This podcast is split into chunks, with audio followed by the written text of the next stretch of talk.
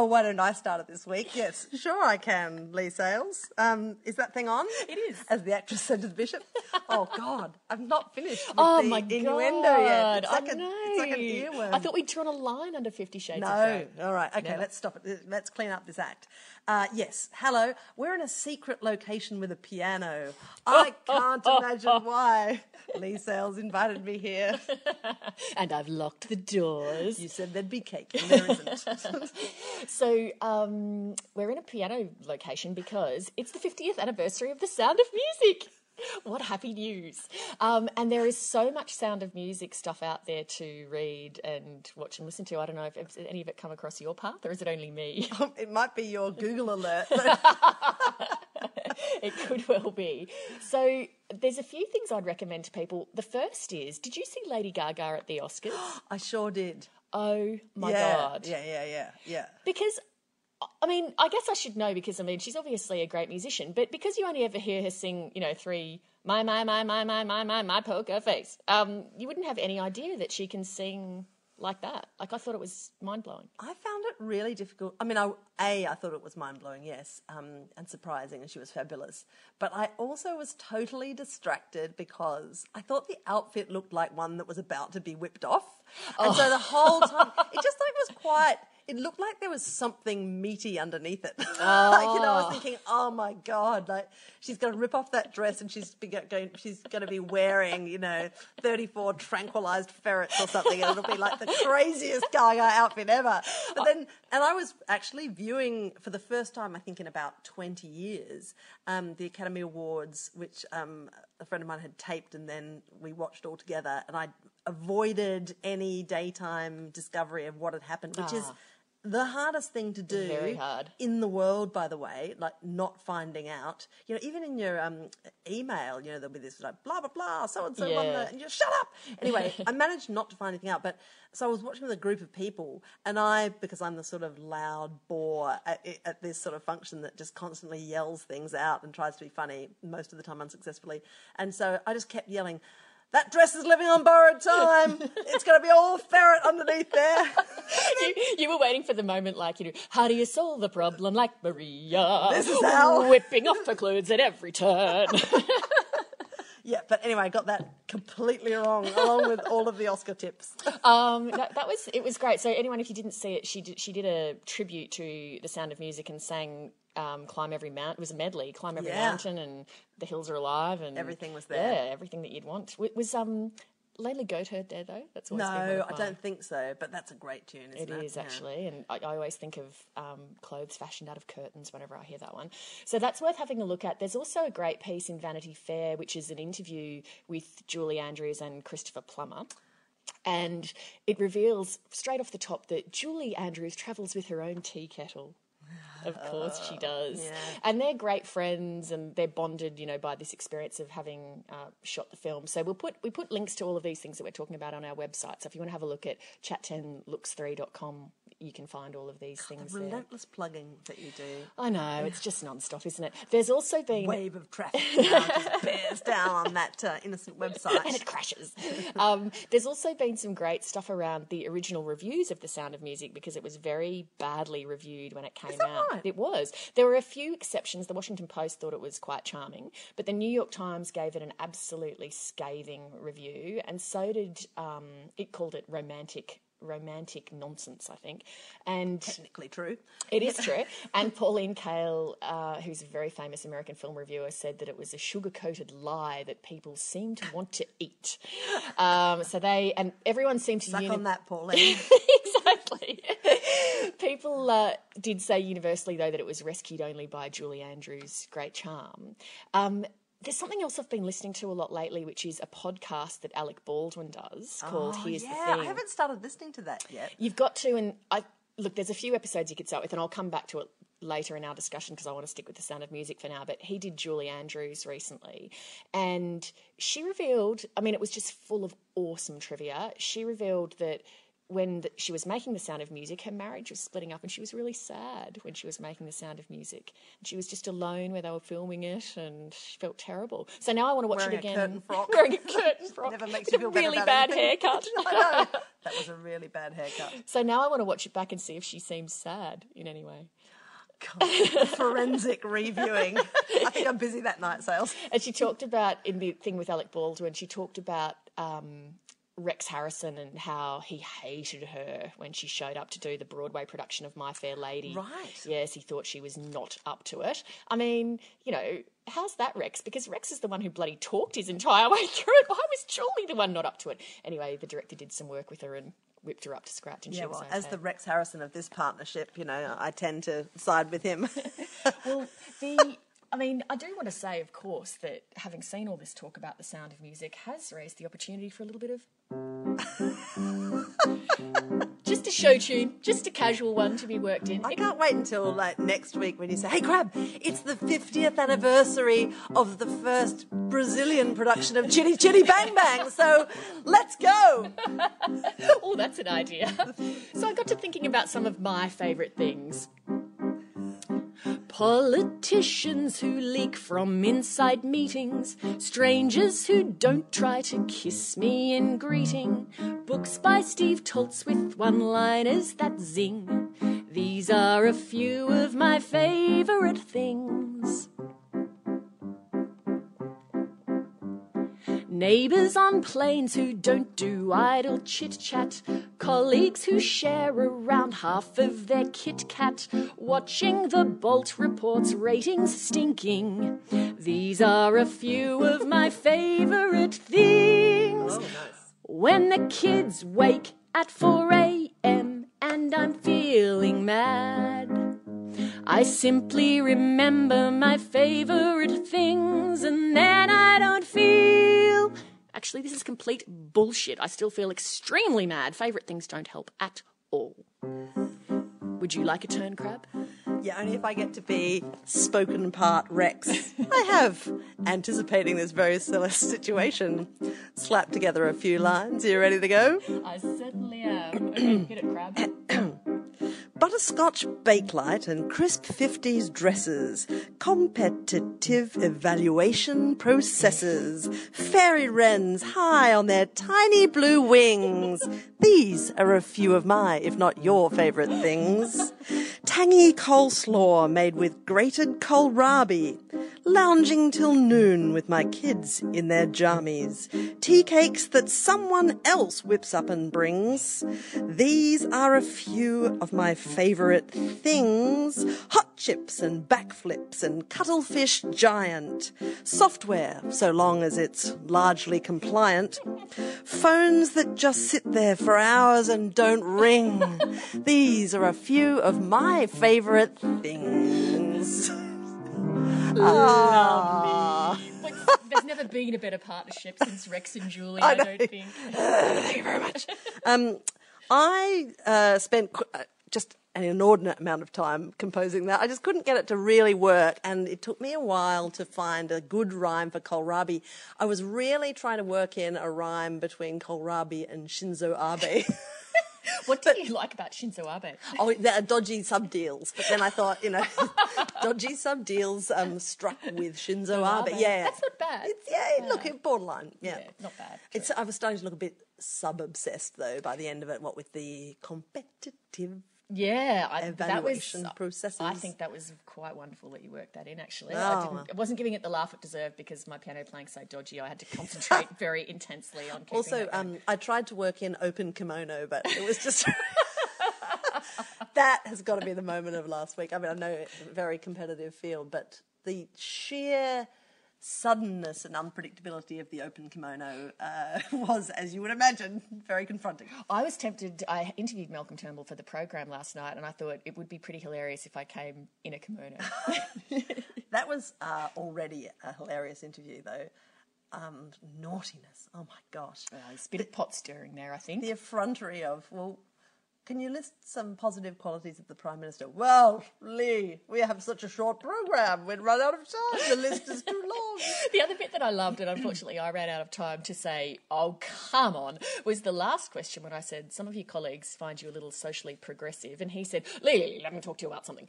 Gay marriage. Tony and I are positions, there's barely a cigarette paper between us. And it was like, hang on. And so his argument was that we both believe there should be a conscience vote. Now, once you have that vote, of course, you know, Tony believes, I believe in gay marriage and, and Tony doesn't, but there's not a cigarette paper That's, between that's us. when the cigarette paper is gently inserted between their bodies. oh, sorry about it. Oh, dearie me. Um, now, what else have you been listening to this week or, or reading or doing? Oh, right, yeah. Um, heaps of stuff actually since we last spoke. Um, most of which I've just forgotten, so I'm just going to uh, consult my um, notes. Oh, look, I've been kind of reading up um, over the last couple of weeks. Just, um, I'm really interested in this new book, which I haven't read, although I've read a couple of articles by the author. Um, this new book by Jon Ronson, So You've Been Publicly Shamed. It's such an interesting idea. It's kind of um, the idea that you read about and instantly think, oh, bugger, bugger, bugger, bugger. I really wish I'd thought of that as a book idea. Because what he's done is he's gone and tracked down people who have been in those incredibly intense publicity storms where they're incredibly shamed about some inadvertently stupid thing they've done on social media that's accidentally gone viral and life changes in the blink of an eye. And he, he talks about this woman called Justine Sacco um, uh, in um, an extract that was published, I think, by New York Times Magazine. Um, the article was called How One Stupid Tweet Blew Up Justine Sacco's Life. And she was going to visit her parents in South Africa. And um, she was a PR agent on the plane. She's doing all this sort of hilarious tweeting about the guy next to her who really stank and, you know, blah, blah, blah. All of these sort of going on holidays, so she's sort of um, high spirited. And then just before she takes off for Johannesburg, wherever she's going, she says, Going to Africa now. Hope I don't get AIDS. Just kidding. I'm white, right? A really dumb tweet, but she was obviously in that kind of, oh, I'm being hilarious here. I'm on a roll. That thing that you get when you're kind of sitting in a quiet room thinking you're being hilarious. And she switched off her phone and it got picked up and retweeted and circulated by people just saying, what a stupid remark. And by the time she switches on her phone again, she's lost her job. There's a thousand million people who know at this stage that she's on a plane because they've contacted her work and they say, well, the employee in question's on a plane. And so there's actually a waiting global audience counting down the time to when she arrives and switches on her phone, it goes into meltdown, and her life is just ruined like that. And there are so many stories um, that Ronson canvasses in this book, and it's so interesting to hear about the continuing experiences of those people because, of course, the way social media works in this context is that it becomes a, just an, a, a massive story for 48 hours and then people drop it and move on.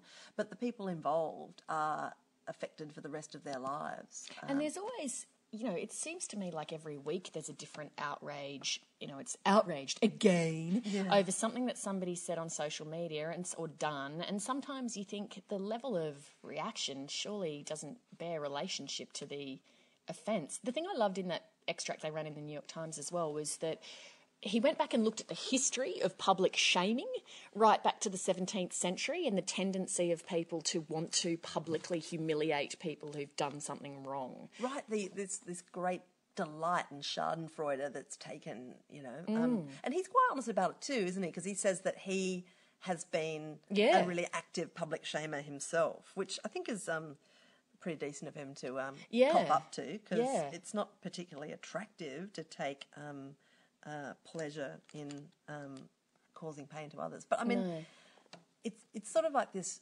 Often those situations are epic punishment for something stupid that somebody's done, where you can't really support the initial act, but then you look at what's happened to them and think, well, that is Mm. disproportionate in some mm. way. Well, one's like there was one that I found particularly bizarre, which was that Mia Freedman were, was attacked for saying something that was construed as being homophobic, and I think Mia's the first to admit she used a clumsy form of words. I can't even remember what it was specifically now, but um, really, people, you you actually think that Mia Freedman is mm. homophobic? You know, somebody who's very progressive and has spoken out many times in favour of gay rights, like you know, when do we ever say say or give people a bit of slack that oh well they just that was a bit clumsy? Yeah. We don't, and I think that's bad because it deters people from wanting to be in public life and in those spaces. Well, I think that people making slips. I mean, this is a uh, this is a complaint that politicians often make is that um, journalists jump on them now um, so hard for slips of the tongue or um, you know off the cuff remarks or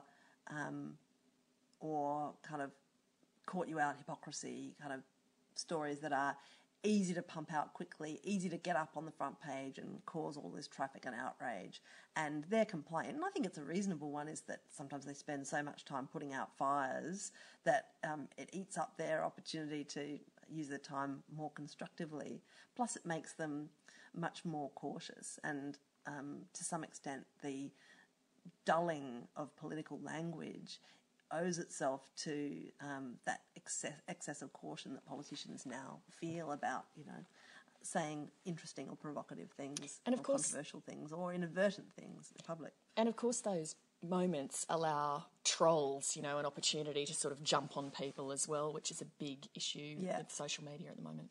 Oh yeah, and I uh, there's a great um, This American Life podcast going back a couple of weeks that I only listened to recently on the recommendation of a friend. Um, called "Ask Not for Whom the Bell Trolls; It Trolls for Thee." Anyway, it's um, it's voiced by a writer, Lindy West, who um, has often gets attacked online. She writes about um, sort of feminist stuff. She's um, overweight, so she constantly gets this whole, you know, she gets a lot of traffic about, you know, right about rape. I wouldn't rape you with a stick, kind of thing. Like yeah. always the most um, fabulous sort of feedback. Um, and she says she defines herself as incredibly hardy about that sort of stuff. Um, but her um, life got a bit spooky a while back where her dad died, so she was very shaken up about that. But a particular troll dug around and found a photograph of her dad and used the photograph um, as his Twitter kind Oh of my picture and used her dad's name as his Twitter handle Oh. and started um, tweeting things at her like, uh, I'm, in sh- I'm ashamed of you, you Oh. know. I mean, pretty full on. Anyway, she was very shaken up by that and she wrote a column about it, about the experience. And then the weirdest thing happened. This guy contacted her and said, That's me. Let me explain why I did this to you. Um, I'm really sorry. Can we talk? And then she rings him up and she records the conversation with his consent for this podcast. It's absolutely Mm. Oh, fascinating. that sounds great. I should have a listen. That you speaking of podcast just brings me back to Alec Baldwin's podcast. Here's the thing: it's so intriguing because it's not really an interview; it's a conversation because Alec is in it a lot. Mm. Yeah. But because he seems to know, he just invites this eclectic group of guests. Basically, it's just clearly whoever tickles his fancy Yeah. or people that he knows. Wouldn't that be fun? Oh, fantastic! And he's actually We should get a few fancy ticklers along, you know. yeah, exactly. Whoever we like, I'd like Alec. Um, Sure, I'd be there. Firstly, the thing with Alec is he's got that awesome voice that sounds like he's drunk, you know, half a bottle Yeah. of whiskey every day. So it's just, it's really a pleasure to actually just listen to the sound of him speaking.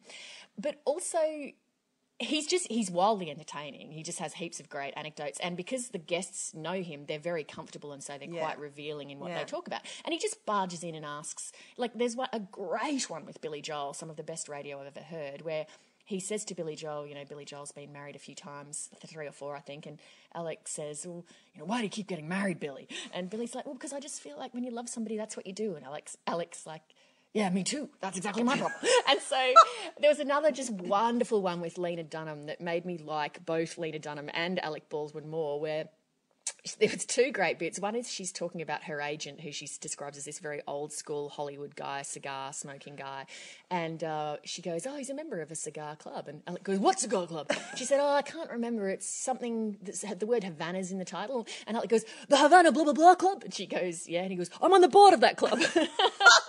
Least surprising reveal ever. exactly. And then she Not goes, much of a stretch, is it? Excuse still me, I've still got the phlegm, still you? got the sexy God, phlegm from so Fifty erotic. Shades.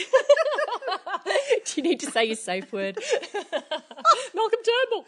What about how somebody actually sent you a message? Somebody tweeted me last night uh, when I was interviewing Malcolm Turnbull and said, "Oh, it was a good interview and everything, but I couldn't help but thinking she just said a safe word." it made me laugh so much. God, is Malcolm aware? No, let's not make him aware. No. um, so Lena Things also get weird. yeah, exactly. At work. Things will get weird when he reveals his safe words. Leigh Sales, Leigh Open Sales. kimono. Open, close kimono. Close kimono, close kimono.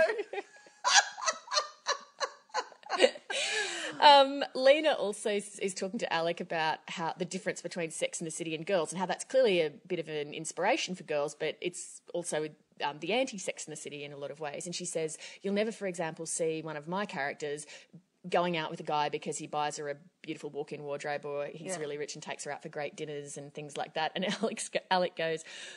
Oh, Lena, you're killing me. That's all that's left in my playbook these days.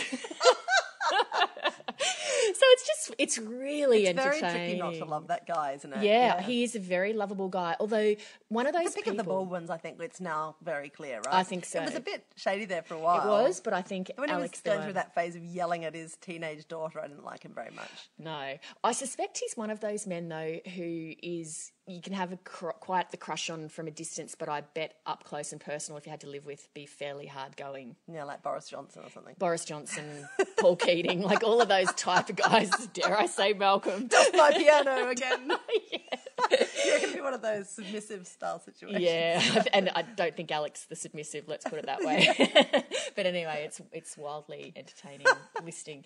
Um, I got to do a really awesome thing this week too. When I was down in Canberra, um, I was down there to interview Betty Churcher. Um, who's the former director of the National Gallery of Australia and a very accomplished woman and very beautiful and stylish. Um, and she very sadly has terminal cancer and probably not very long to live. And so I interviewed her about how she feels about her impending death and the life that she's had and art and how she's finding solace in art at the moment. And I was thinking how I've found it really interesting recently. There's been a few high profile figures who are facing their death, Clive James being one. Yeah. The famous neurologist Oliver Sacks had a piece in the New York Times last week talking about he actually has exactly the same thing as Betty Churcher, which is quite rare, which is Wow. a ocular melanoma that's metastasized. It's very unusual for them to metastasize, but it has. Um, and he wrote about the line that there were a few lines that stuck with me, but one was about feeling as if in the past few days since his cancer diagnosis, as if he'd been looking down on his own life from a great altitude and looking at the landscape of it and seeing how all of the bits now connected with each other. Oh, that's interesting. Yeah. It's great to be, hear people talk about this sort of stuff, isn't it? Because, you know, I guess death is still such a private experience, and um, when people's when someone close to you is dying, then your instinct is to go and huddle away with that person, and it's so generous of people at that stage of their lives to, to write and talk. I reckon. Like I, I think that Christopher Hitchens' writing in the last months of his life was some of the most affecting stuff that he's done, and and so brutal, but also when you have someone like him who brings this kind of writer's awareness to everything that he's experiencing, it becomes this incredible journey. And um, I, the stuff that he wrote about losing his voice was the most upsetting mm. part. I don't know, but but still, just that a great privilege to be able to read. Exactly, because of the, they're so articulate. So that insight, same with Clive James, that insight that they give you into the experience of dying. There was a wonderful piece too in the New Yorker last year. I think it won a big award too by Roger Angell about being old, and he's ninety three, and he Yeah. wrote the most amazing piece about what it's like to be ninety three. It was absolutely wonderful. But you know. When you talk about Hitchens losing his voice, it reminds me with Betty Churcher and also with Julie Andrews, actually, even though she's not dying. so Betty Losing a Churcher, sight with losing her Churchill. sight. Imagine that. I know. And so she's got. She was telling me yesterday. One eye is completely black, and the other eye has macular degeneration. But Yeah. they've been able to arrest it, so she ca- she still does have some sight. macular degeneration is where you see things in sort of they go all sort of bitmappy or you- Yeah. you, can't see in the middle, but you can see. yeah. Exactly. But it just seems so cruel, the universe, that someone like her would lose her sight and that Christopher Hitchens would lose his voice. And Julie Andrews, one of the things that she didn't talk about in the podcast with Alec Baldwin that was notable to me, and I wondered actually if they'd had an agreement to not discuss it, was that she had an operation to remove some vocal nodules in, I think, the late 90s, and she was never able to sing again. It destroyed her singing voice. And, like, I actually find that quite upsetting that to think that Julie Andrews doesn't even sing in the shower anymore. Like Julie Andrews can't sing at all. Like it's really, really upsetting. Um, anyway, sorry, I've taken us down a very sad little cold. I know. I'm feeling really. I know. It's just I awful the way that the detail universe is about so cruel. Julie Why couldn't she have just lost her like little toe or I- something? well, yeah, exactly. That would have been um, more amusing for everybody in many ways. The, to to um to just bring it back, with Julie could do without Julie Andrews dancing. yeah, exactly. I remembered uh, this morning because my husband, because I'd been in Canberra, was looking after the children this morning. and He'd had a terrible morning with them, and I quickly came home to drop my suitcase off and then run into work. And he was sitting at the kitchen table, just in a complete state. The children were asleep, but he was just destroyed. And uh, I said to, him because I was thinking about Julie Andrews, I said, "I'm reminded of something," because he said, oh, "I just can't bear to look after the kids for another couple of hours." And I said, "Look, I'm reminded of something I used to do in our early years of marriage 20 years ago when you didn't like doing the housework on a Saturday. And I used to come up to you and go, In every job that's to be done, there is an element of fun. Find here's the fun and talking stop Robin." the job's a game. At which point he just looked at me like, he gave up Yeah, completely. that's right. He just left the house and has there not returned. There are times when uh, just insistent perkiness is the most provocative act imaginable. He was like laughing, but it was one of those really pained laughs, like, just please leave, please I'm just going go go to stab myself in the eye with a rusty garden fork. Thank you so much. Now we're going to run out of time soon, so oh, tell oh, me randomly what other bits and pieces Oh, you've look, seen. um, one thing that I'm doing next week is um, is uh, pretending to be Joni, Tony Jones for a week, uh, for a night, that is, Mm-hmm. um, and doing an International Women's Day um, edition of Q and A. I'll take that as it's- comment. Uh, yes, exactly. uh, there's a highly manageable uh, panel that involves Julie Bishop, Germaine Greer, and. Uh, a bunch of people, but um, interestingly to me right now, since I'm just reading her book, Roxane Gay, who is this um, academic uh, from the States, has written this just fabulous book called Bad Feminist. She's so interesting. She's a, also a Scrabble champion, which is draws me to her. Yeah. But um, she writes about all sorts of different topics. But her introductory essay um, is about um, her experience of feminism, right? And she counts herself as a bad feminist because she secretly likes Twilight and um, and she also was obsessed as a teenager with Sweet Valley High Oh, yeah. books. You know, Who did? And Who as wasn't? an adult, she even when they put out the movie, apparently she cancelled everything and went to the cinema and wouldn't let anyone come with her so that she could enjoy it in all its um, horror. You know, um, but look, she. Is just such an interesting voice on feminism. Like she has had a really tough life in lots of ways. She was raped as a teenager, which she deals with in the book, which is just the most. There's this sort of terrible feeling in her writing, which is incredibly frank about her lifelong propensity to revisit dark places of fear. And she writes this whole essay about trigger warnings you know that whole thing about you know rape trigger warnings or whatever references in texts and this whole thing about alerting people to things that they might find upsetting so you don't trigger flashbacks or everything. Mm. And she talks about being opposed to trigger warnings because she because people need to know the strength of their endurance and all this sort of mm. stuff. Anyway look but Wow. I love the way she talks about feminism because she said she spent her youth and teenage years, which and in her twenties she was quite lost, but she always fancied herself as ineligible to be a feminist because she was such an imperfect feminist. It's a really good discussion of who's allowed to be a feminist, who calls themselves a feminist, um, and these sort of rules that people construct around feminism that make them feel like they're not allowed to kind of have an opinion. It's a great book, great. and she's so funny as well. Mm, that sounds Um, awesome. She's yeah. I'm really looking forward to a meeting her and b then awkwardly shepherding her through 60 minutes Yeah, of that high sounds tension so television. easy, that group I know. Oh dear God. Um, anyway, well I'll yeah I'll let you know how that goes. Um, and something about it made me go back and have another look at a book that I read um, quite recently um, by a woman called uh, Rebecca Solnit, who wrote this book called Men Explain Things to Me. And it starts with the most cracking anecdote.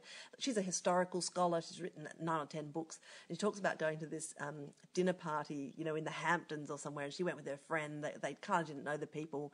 There's this incredibly imperious, rich guy who was sort of holding court and lecturing them about this, that, and the other. And um, he eventually said to her, well, What do you do? And she said, Well, I'm a historian. I've just written a book on blah, blah, blah, some guy whose name I don't recall.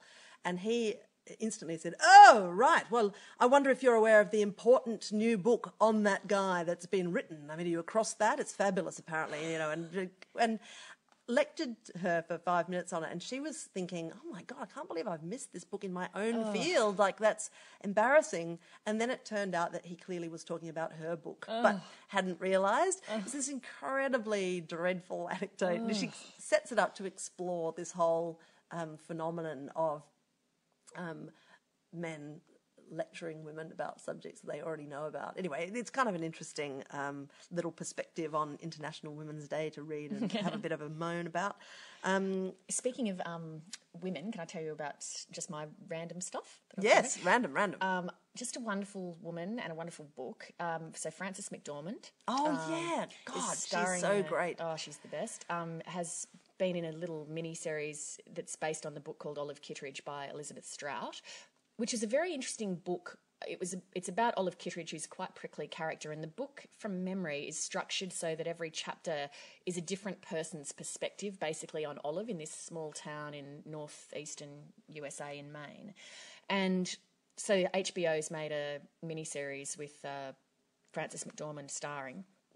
It was so good, and it really captured the spirit of the book. But it was one of those programs where there was so much it was so moving in the really minor things, like just little minor scenes and little minor, you know, that type of stuff, oh, minor yeah. everyday interactions where when you have the marriage of a great writer with a great director and great actors, uh. and they're able to imbue stuff with so much depth and meaning. And it just, there were so many scenes I just felt crushed because it was so impactful. Um, there was one that really stuck with me where there's a young man who's really depressed and he's basically come back to this town and wants to kill himself. And in the days leading up to it, he sees a woman fall into a river and he rescues her. And Olive Kitteridge mentions to him in passing that she's had a number of miscarriages and that she's very depressed and she's been very sad. And so he goes to see her thinking, oh, well, she must be like me. You know, she must be mm. must have tried to kill herself, and he wants to try to make a connection. And they sit down to have a coffee, and he says, you know, did you throw yourself in the river? And she says, no, no, I fell. I was picking flowers. I fell. And he said, oh well, oh, you know, somebody told me that you were very sad, and she said, Well, I was very sad. That's why I was picking flowers to cheer myself up. And he says to her, Is that all it takes for you? And she says, Well, yes. And then he just starts weeping. Oh God! And it was and it was so subtle and beautifully done. Like oh, it just and the whole thing was full of moments like that. Um, it was really a beautiful human story, and I just thought it was so great. So if you see that around, grab it and have a look. Oh, at it. you just ruined my leisure time. well, I you know my life is such that I tend to watch everything in about three blocks, so it sort of destroys the experience a bit. I watch twenty minutes and then I fall asleep and whatnot.